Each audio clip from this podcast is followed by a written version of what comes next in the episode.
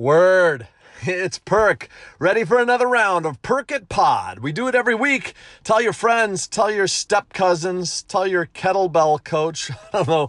We are getting closer to the Summer Olympic Games. You know, those ones that were supposed to happen last year, but duh, pandemic. Well, they're cranking them up again this summer in Tokyo, Japan. At least they're hoping to. And this week's guest has a really good shot of competing in them. His name is Shane Wiskus, and we'll hear from him in a bit. Perk and Pine, sometimes he's at play. Perk and Pine, find out what he'll say. Perk and Pine, who's coming on today.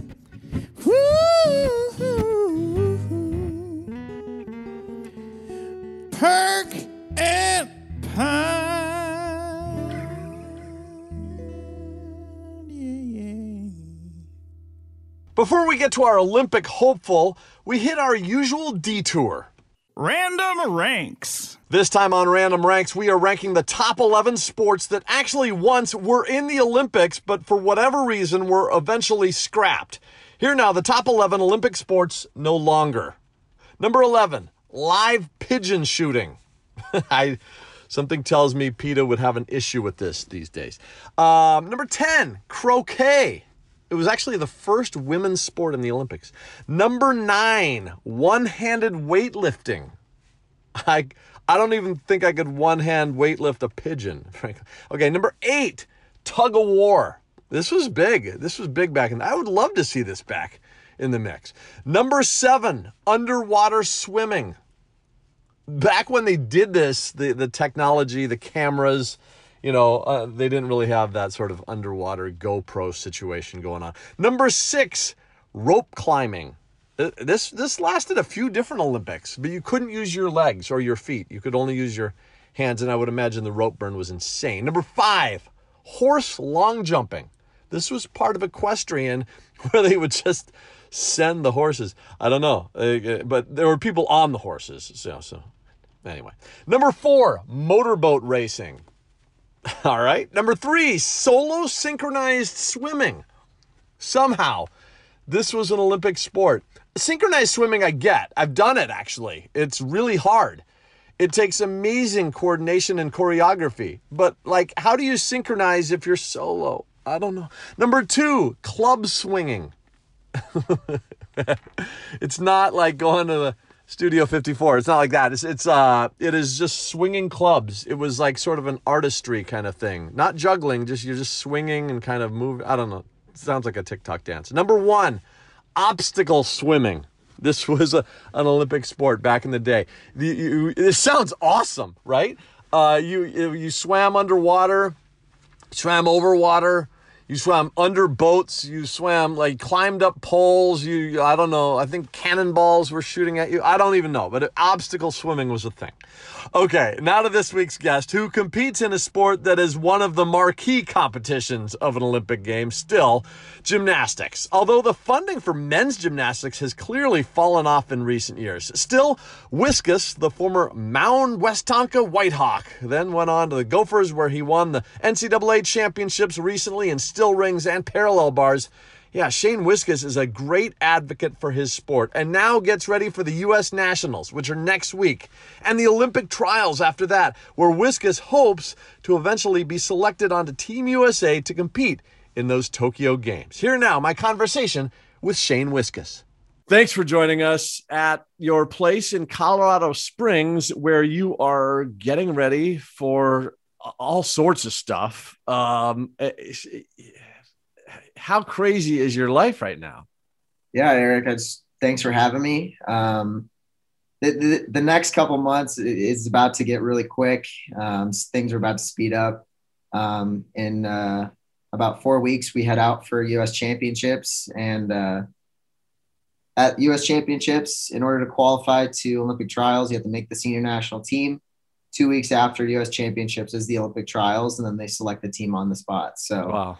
so yeah, it's all coming down to this. And um, yeah, I actually had a countdown going on last year before COVID hit, and um, it's crazy that we're we're already back. It's it's just as close as it was last year when I had to reset it. and uh, it's it's starting to feel real. So it feels good. I think a lot of Olympic hopefuls had to kind of reshift just everything around because, like you said, yeah. there was a timeline for everything you wanted to do, how you wanted to hit the, you know, the peaks that you needed to hit, and then all of a sudden it's like, whoa, no Olympics in 2020. All right, well, let's you know recalibrate, right? I mean, that's kind of the way it was. Yeah. No, it, it was definitely a shock to the system, and on top of that, I had the NCAA season that was canceled, and uh, on top of that, also our program getting cut so it was a it was a doozy of a of a spring last year going on through summer and it was kind of hard to get back into things but once we started getting back into the gym at the university and then I moved out here to Colorado Springs things start started to find its its uh or I got back into a routine and that was really important and and now it kind of feels like everything is right where it needs to be again. Fantastic. And, and, that sounds like we do have a lot to kind of unpack here because you do yeah, have so much going on. But it, it's been a year. Um, I guess go to the start if you would, Shane. Like, you know, where did you you grew up kind of in the West Metro and and yep. uh, and just started doing gymnastics, right? Your parents put you. What gym was it? Yeah, so I started at North Shore. Yeah. I actually think you had your son there because uh, we were pra- I remember practices. You'd come in to pick him up, and I'm like, oh, it's Eric Perkins. Uh, but yeah, funny. so so I started out at North Shore, and um, as time went on, I I, I kind of was looking for an older group to train with. Um, it was only a handful of us there, so I moved on to uh, Mini Hops Gymnastics. It's in Plymouth, and uh, I trained there throughout my high school career, and then committed to the University of Minnesota. Stayed in stayed in my hometown. Um, trained there for a couple years, and then here I am at OTC. But yeah, I got into gymnastics at a very young age, like most people do, uh, around four years old, and um, started out with mommy and me classes. I think I was, my mom was recommended to put me in gymnastics, not just because of my my short stature, but also uh, my mom was a gymnast, and one of our neighbors was also had a had a grandson in gymnastics, so she highly recommended it. I went in for classes, and I think less than a year later, I was put on the team uh, my mom was approached by their team uh, director at that point, whose name was Dale Bullivant. Yeah, sure. And uh, he he uh, he tried to get or he got me onto the team, and then that's kind of when you start going in, you know, four or five times a week, and things start to get a little more serious. And on top of that, I was still doing all the all the more normal sports that kids do at, at a young age, like soccer, baseball, I did some football when I was super, super young, some basketball when I was really young, just trying to figure out what I liked the most, you know. And um, yeah, just slowly but surely, I started dropping one sport after another, starting to narrow my focus. And uh, I actually did baseball up until I was about 12 years old, and then soccer up until I want to say 14 or 15. I, I think um, I was around eighth grade uh, when I stopped doing doing soccer. So that's kind of when my my focus went 100% to gymnastics. And um, yeah just over the years uh, it, one thing leads to the next. And you watch the olympic games and that's always a huge inspiration. But then the thing that makes it real is when you start to do better and you start to realize that you're on a path in the right direction. And for me that started out with making the future stars national team which is a developmental group and uh, it's about it, it's the basically the senior national team but for 8 9 10 11 12 year olds. Okay. So it, it, was kind of the first time that i was recognized as a you know top upcoming junior. And then you know after that you start doing uh, you know bigger routines and you you make the the junior olympic national team uh, when you're you know 12 all the way up to senior year in high school and then my first year at the University of Minnesota, I made the senior national team. And it just kind of feels like I've been on this path. And it, it, it feels good that I'm finally at the point where I have the opportunity to make my lifelong dream come true. All right, we've got more with Shane Wiskus when we return. But first, a great partner of the Perkit Pod podcast. It is Mike Bryant in the studio with me right now from Bradshaw and Bryant. How are things going? You've been a busy man lately. It's been lots been going on. And and a lot of TV appearances as well. I mean, you've been really kind of getting the word out um, in a lot of ways, but also really just lending your expertise to so many people because you're you're a pretty bright guy. Well, people have a lot of questions, and it's it's like when a client calls, you want to make sure you get them the right information so that they can make the right decision on what they want to do. And that's justice for the injured is basically the tagline, right? You believe wholeheartedly in that. Absolutely. You want to make sure they understand their rights. You want to make sure that they understand what coverages they have, and you want to make sure they get protected as best they can. And what I like about you and, and the way you present yourself uh, publicly is you really genuinely, I get the sense that you love your job. Yeah, usually. Yeah. you know, like anything else. Like anything, right? no, but I mean, there's a deep passion within you to, to, to help people. Well, you want to be able to give them the answers that they need. People are looking for help. They're looking for expertise. They're looking for the right answers as best you can. You want to try to give them that if you can. And so, what if, if somebody is injured or somebody does need help? What do they do? They call our office. They check the website with minnesotapersonalinjury.com or they call 800 770 7008. Mike Bryant, thanks so much for being a partner of Perk Pod. Perk and Pine.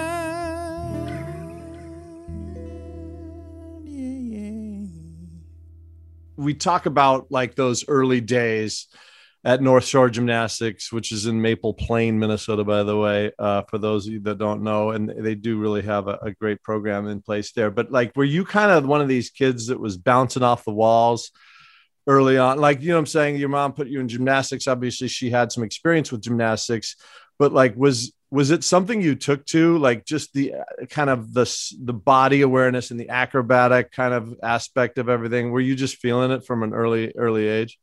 Oh definitely. I so there's actually a picture when i was like i don't know two or three years old but i had my my baby blanket wrapped around my neck like a, a cape.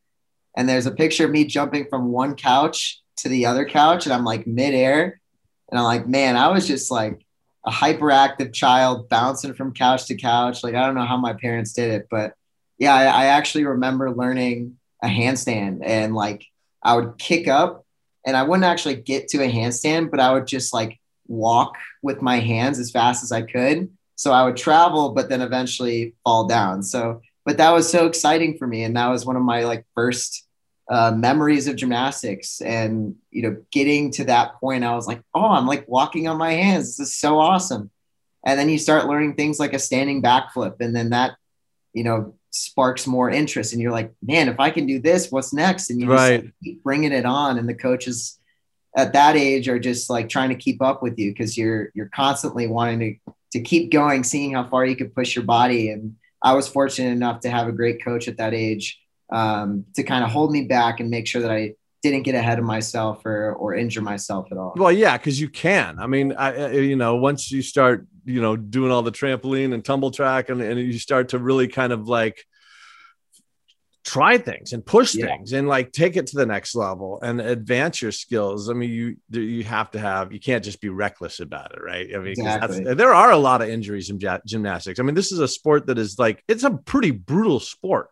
It really is. Yeah. No, I, I've I, I've been fortunate enough to knock on wood, but I've been fairly healthy throughout my career, and yeah. um, I attribute a lot of that to uh, my coaches and making sure that you know things like ring strength is kind of a huge uh, strain on your shoulder ligaments, and uh, it's kind of an unavoidable injury towards the end of your career. Like right, like now I have uh, labral tears, rotator cuff tears but you kind of make up for it with a, a lot of rehab, just making sure uh, the surrounding tissue is really strong so it, it stays stable. But you know, a lot of guys in in high school push it a little too early, and you know, they're all their ligaments and and muscles and bones are still developing. So when you're pushing uh, a really heavy ring strength, that's that's kind of a, a very dangerous avenue. And um, like I said, I was fortunate enough to have coaches kind of hold me back a little bit longer. Um, but yeah, I, I mean, I've I've been fortunate up to this point. Um, but yeah, it is a brutal sport. There's a lot of nagging injuries, a lot of overuse injuries. I, I remember growing up, I had some stress reactions in my elbows, and I would have um, you know wrist problems that would that would kind of linger and nothing major, but it, there's just always something in gymnastics. Yeah. There's always a nagging back, an ankle, a wrist. shoulder. So yeah, it's a brutal sport. But you got to fight through, and that's the, that that's the other side. Then is is all the mental that goes into it, and and just how strong you have to be uh, and disciplined to to what your what to what you know your body can do and and what your goals are. Right? I mean, it's just it's Yeah, insane exactly. that the mental side of it too, isn't it? Oh yeah, I mean, I I've been seeing sports psychologists since I was about 12 years old, um, pretty religiously up and up even up until now. I'm I'm seeing um, sports psychologists on a weekly basis, and um, I it actually kind of started with like when I was younger, I used to be deathly afraid of the high bar, not only because it was so high up, but just because I was always scared of like missing a hand or like hitting my head or you know things that uh, you would be scared of going up on that event. And I, I would have these mental blocks where I wouldn't let go of the bar in order to do a skill. And I remember my first experience with a, a sports psychologist. His name is Robert Andrews. He's down in Texas. He used to work with the senior national team. Um, but he really helped me kind of push past that and realize that like mind over body type thing, like the only reason that you're not letting go is because your mind's not letting you. So if you recognize that, then you can kind of almost trick yourself into thinking like you can do whatever you want. Like if you want to let go of the bar, you just tell your you just tell yourself to let go of the bar, and it happens.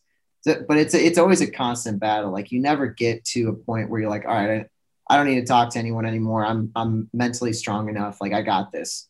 And some people can, but for a lot of a lot of people, performance and being at your best in a very specific moment takes a lot of mental strength, mindfulness, um, and self reflection. And I think just being with sports psychologists for as long as I've been, it, I've really recognized the value of continuous work. And it's always a, it's a journey. It's, it's a, a marathon, not a sprint.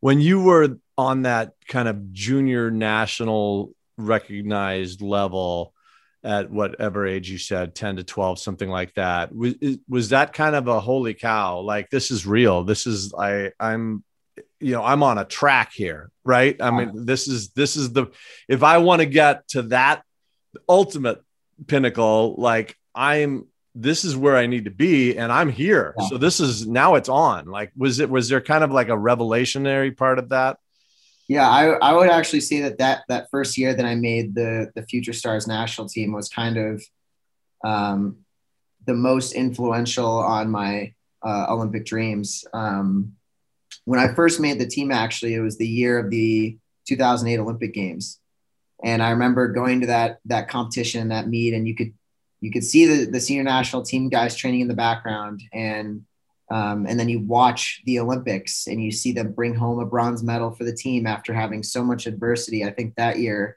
they they lost two of their uh, strongest competitors, Paul and Morgan Hamm, and they had to bring in two alternates. And a lot of people were kind of thinking like these guys don't have a chance, right? Like these guys, they got two alternates in there. They're they're injured.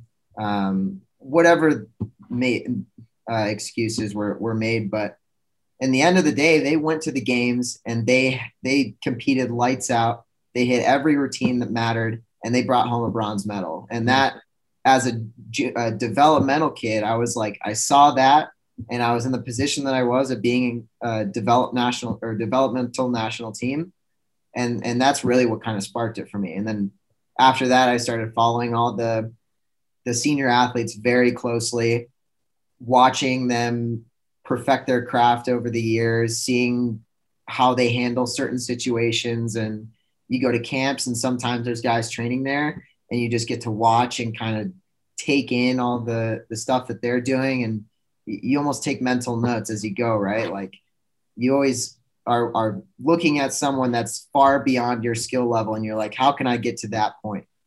And, and that was definitely a very inspiring moment in my career. Absolutely. I mean, that's that's the way. Yeah, you have to have that kind of bar that you're aiming for, and and the people that have achieved it. I, I would hope that you'd want to absorb that and sponge off off that in, in whatever capacity it is, even if it's just like you know stock watching them or whatever. Yeah.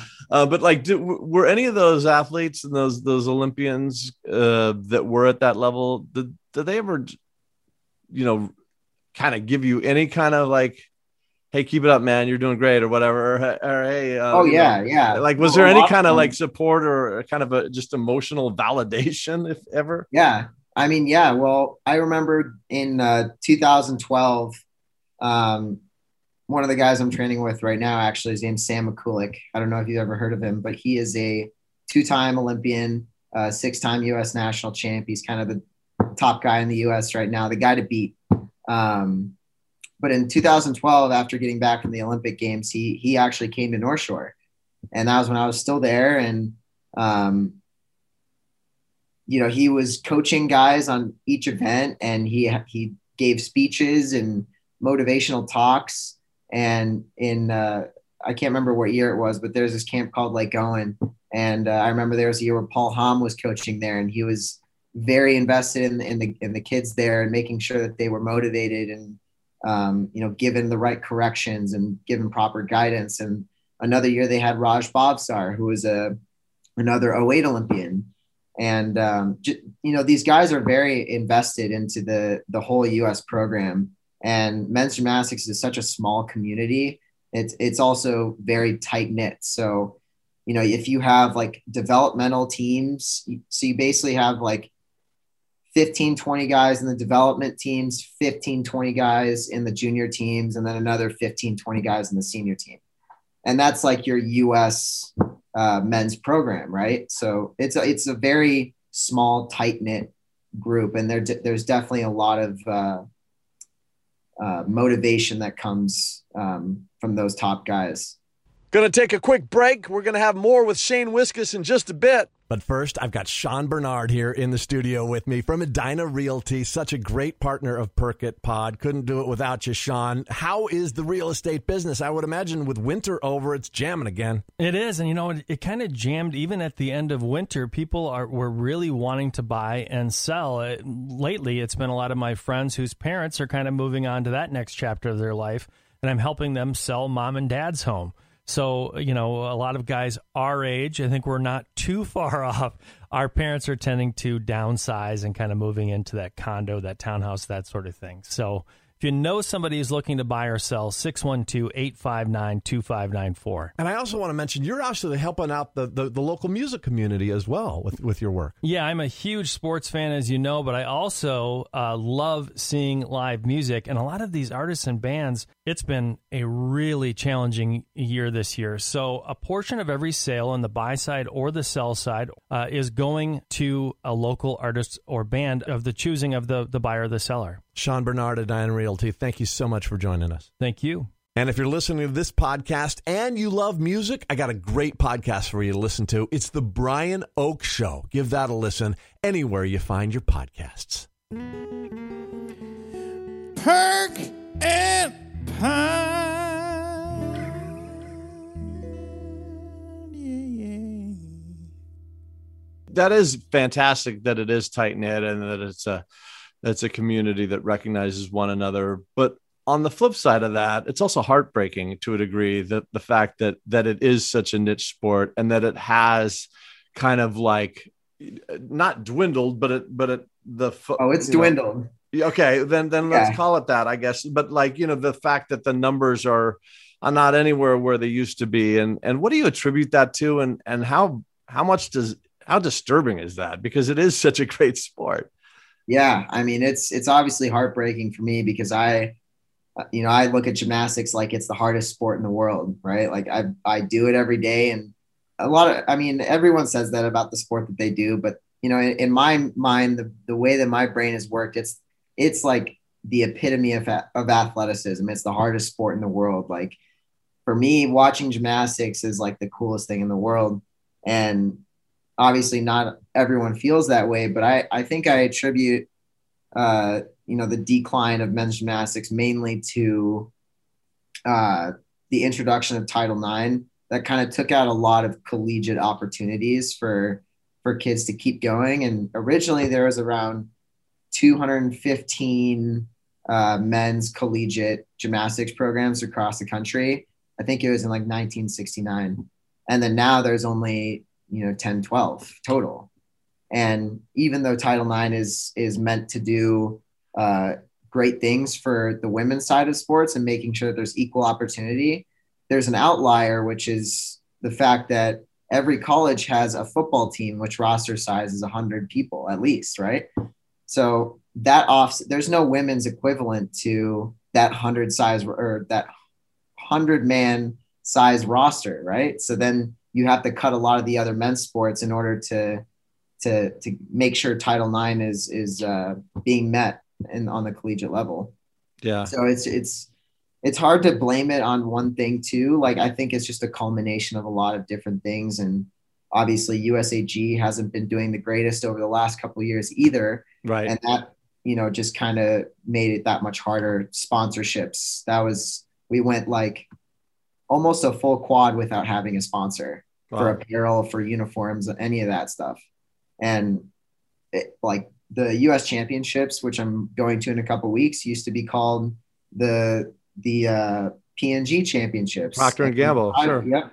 And the pre- previous it was or uh, the previous sponsor was Visa, so it was the Visa Championships. And then there was the McDonald's Championships, Chevron Championships, and they used to have a team called Team Hilton, and they would pay the athletes a, a decent amount so that they could live, train, and compete. And most all of the senior national team guys were on that. So on top of the the the sum that you get every month for being on on senior team, you had this this extra added thing. So there was incentive to keep going. It wasn't, um, you know, you're like obviously as an athlete, especially an Olympic athlete, you don't do what you do for the money, but you still got to have enough to su- survive and be able to pay rent, pay for medical expenses, and all that other stuff. So with the loss of the sponsors and um, you know, kind of the decline in in in, in revenue streams, it's like it's really made it hard for men's gymnast or for men's gymnasts to you know keep going and be able to justify continuing when they don't have any money to keep training. It's like, well, I have a college degree. I just finished out NCAA's. Do I use my college degree to go get a regular job, or do I keep going and see how far I can go with with USAG? So there's a lot of less people, or a lot less people continuing past college than there used to be. Yeah, yeah. So I mean, it those numbers. I mean that that really is staggering when you put it that way. Just like five decades ago or whatever, that there was you know over 200 programs and now yeah. it's just it's just a, a, little more than a dozen i mean that's like you know some of these animals that are on the brink of extinction almost it's yeah. just like wow same um, thing yeah. yeah it's just that it's so it's so so sad and and because it is like you said it's just such a great sport and and you know I think the Olympics definitely helps the profile, uh, and and and that's always a good thing. But you know, that's every one once every four years, or in this case, fifth year, right? Fifth year, yeah. Uh, but like you talk about the irony of of sort of like here you are competing at the highest level. You have the you know yeah opportunity if things you know fall in your favor to to represent our country at the at the U.S. Olymp- uh, at the at the Olympics, the world's greatest athletic stage in 2021 in Tokyo, and and yet here you are competing at the U, and all of a sudden they cut the program, and I was just like, this is this, it's it made me mad, like frankly, frankly, and and I understand all you know, all the takes around it and all the different opinions and all the different reasons and all the different excuses and all the different you know financial considerations and all that. But like it just the fact is shane wiskus is about to compete in the olympics and you're cutting him off at the knees here. This is like i don't know. It was just like i got all fired up. And I, I i, remember i like i t- i just, you know we we dave schwartz and myself were just like we got it we got it we got to call him we got to see what's up. And yeah. like anyway I, you you've just been such a you've been you've been really smart in the way you've kind of handled all this because it it's it is maddening. And i, I can i can only imagine from your your perspective how hard that was. Um, but but I thought you you you spoke very well to all of it and and you're really such a good ambassador for for the U but also your sport and and it just I, I, I I applaud you for the way you kind of approached it all because I, I, can't even imagine but um th- does it still make you mad what's happened there uh, with with coach Burns and that and that program? Yeah I mean it's it's heartbreaking. I we finished out NCAA's and you know just getting so this is actually kind of a, a, separate side story, but it leads into answering that question. Yeah. Um, so going into NCAA's, we were ranked 10th uh, in, in the NCAA. And in order to make team finals, you have to get uh, top three in your session. There's two sessions. And there was kind of three major teams at play this year. There was uh, uh OU, Stanford, and Michigan. And those were kind of the top dogs, almost untouchable for, for mid to low group uh, teams. Uh, like they could fall, you know, 10 times and still beat us. But at that meet, we were put in the session with Stanford and Michigan. So that means there was only one extra spot. And we were in the session with uh, Iowa, Penn State, Cal, and two weeks prior, Iowa and Penn State beat us at, at the Big Ten championships. So in order to make day two, that that meant a lot for our program because we hadn't been there since my freshman year. And also that meant that there was another opportunity for us to compete together and represent Minnesota on our home turf. So going into that meet, we had a lot of pressure and miraculously we got that third spot and made it to team finals, which was obviously uh, an incredible feeling. But then after the meet is over, you kind of start to realize that it's it's done. Like that is it. There's no more no more Cook Hall practices. There's no more watching the Gophers compete at the Pav. There's no no more competing alongside your brothers and um, you know watching future programs succeed and push the envelope and continue to pr- progress. And uh, I was talking to some of my alumni from my freshman year, and and it, it's funny how they how they reflect on the program. It's not funny. It's uh, it's a lot different the way that they reflect on the program because not only did they get to to leave out or to finish out their collegiate career, move on with their life, and and they also got to watch as following programs tried to continue to push the envelope and get better and succeed. And one thing that I kind of realized is that I won't have a program to look after. I won't have a program to to to root for in the coming years, you know, and that's that's one of the most devastating aspects and and seeing you know the freshman talent that came in this year and mm. and realizing that man that that's the only ncaa's this kid is going to get. Like that's it. And it, it breaks your heart because there's there's these guys on your team that you you train with 20 plus hours a week and you see the work that they put in. And to only get a portion of what was promised when they committed to the university it, it's just heart-wrenching you know yeah. it's it's heartbreaking still resentment shane or, or like h- how are you residing in that? Or you just not have time for that? Because you got too many other fish to fry right now. But but like i i you know i know you guys got a big kind of profile on 60 minutes which was huge national exposure yeah. for for the plight that the program was under. Um that that that was interesting to see all that wasn't it? Yeah it was really cool to see how they put the whole story together. And uh that i think that the, the athlete that um, was an alumni of the uh, asu she shed a lot of light on kind of the dynamic and behind the scenes type of stuff that's going on with all this and it was really interesting to hear about that. So i'm glad the story was was good and and i think all the different perspectives really made this story come to life so. did you a lot of people come up say things to you afterwards um yeah. in support yeah a lot of people showed their support reaching out on social media give me phone calls that type of stuff um but to go back to what you said previously, it it is very. I mean, it is still very uh, raw. Definitely a raw spot.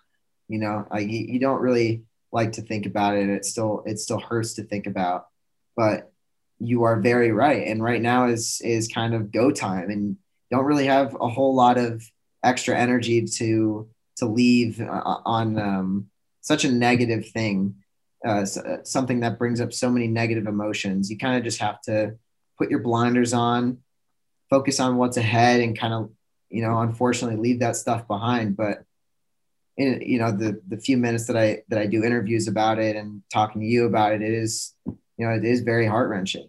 Yeah. Yeah. Well, then let's focus on the positives because there are so many, and that's uh, yeah. that's uh, is U.S. nationals, and then it's Olympic trials, hopefully, and then and then Olympics in Tokyo, uh, even more hopefully. Um, your your chances, how do you see them? And and I just looking from the outside and seeing where you've been on the podiums um, in past championships in recent years and in recent competitions, I would think that if if you're able to do what you can do, you should be there, right? And you should make it. And, and this should all work out in your favor. Obviously, a lot of variables, but but you're on a good track and you're definitely of that caliber, right?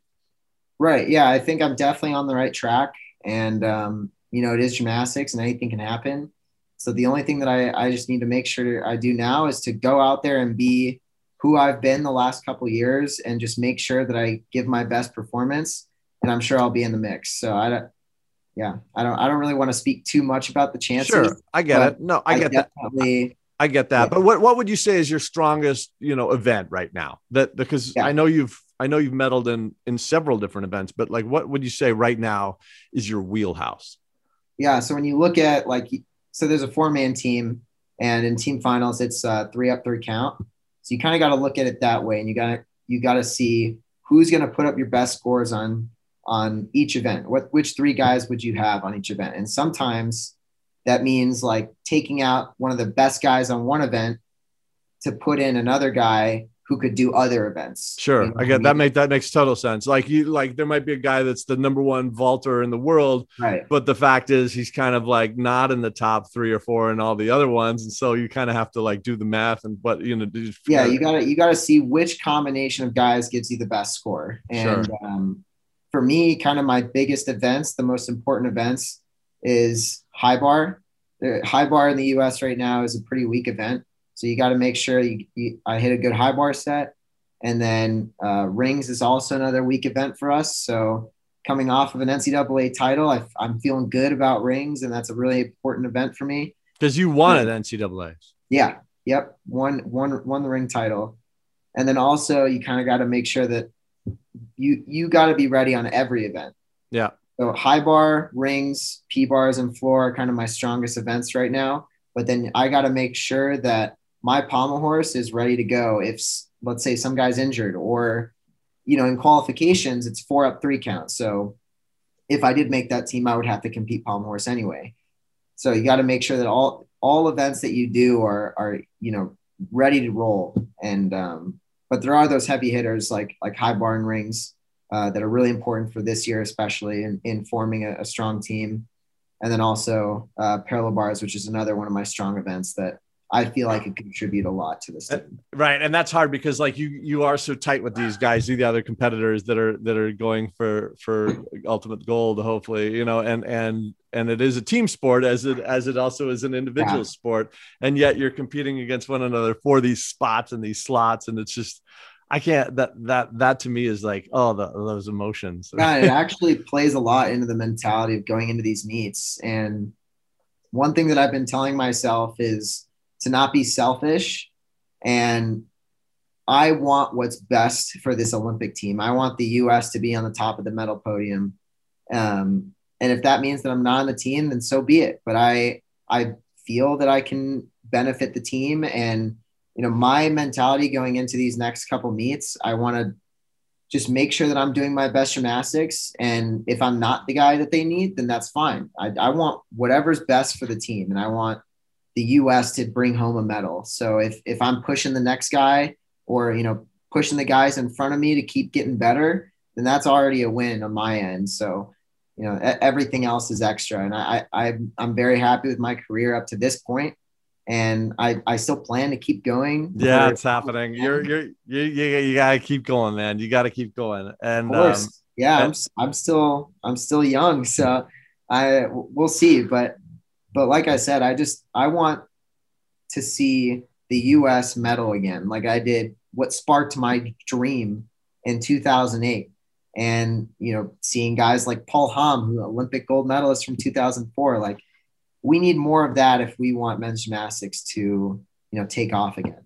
Right. I mean, wouldn't that be terrific? Like, like you yeah. think about that, and then like how remember like the the last winter games when when the USA gold medaled in curling and just how just how you know yeah. how awesome that was but how how much also it elevated that sport and and right. and put it in the sort of the national conscience and I I, I totally hear what you're saying about that because that that really can make a difference and, and a profound one even yeah 100% yeah.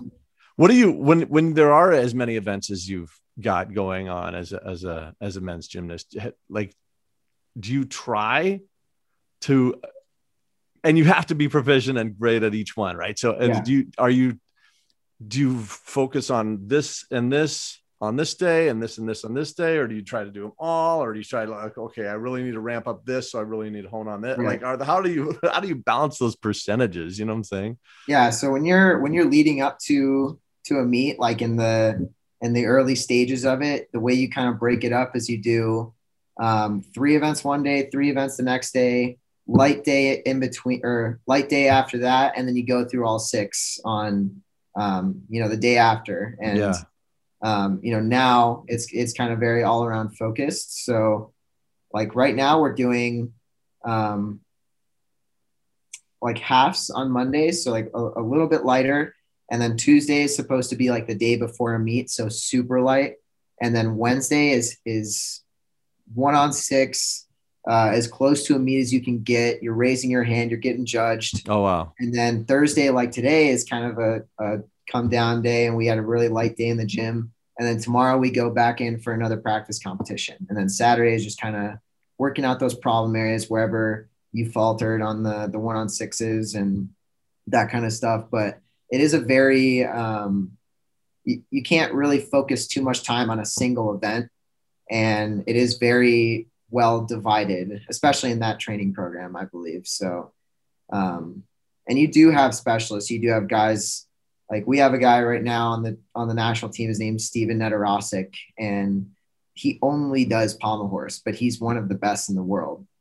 And uh, we were just at a national team camp, and this guy does like two hours of horse a day, and it, it's very obvious why he's you know the best, especially in our in our country.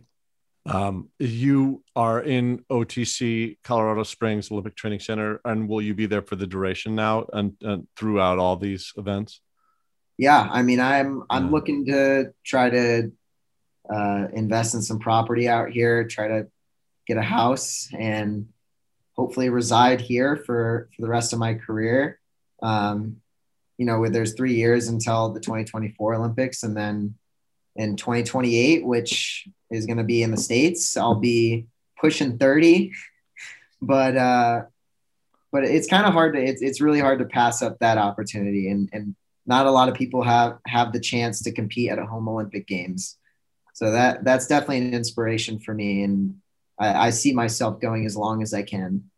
And keep the sport going for as long as you can, because goodness yeah. knows it needs people like you. Thank you so much, Shane Wiskus. We really appreciate your time, and uh, you. Minnesota, and and hopefully the entire country will be watching and cheering you on. Thanks so much, man. That'll do it for this episode of Perk It Pod. We want to thank our partners, Audio Wiz, Justin Bailey, theme song by Taylor Robert. Keep listening weekly for another episode with Minnesota sports influencers and icons on Perk It Pod. Feel free to share this podcast. Give us a simple subscribe click. It doesn't cost you a thing. Heart us, rate us, double tap us, whatever you want. And until next time, remember, shine bright. Don't be afraid to be weird and open your hearts to inclusion. Peace. Perk and Pine, sometimes he's at play. Perk and Pine, find out what he'll say. Perk and Pine, who's coming on today? Woo! Perk and Pine.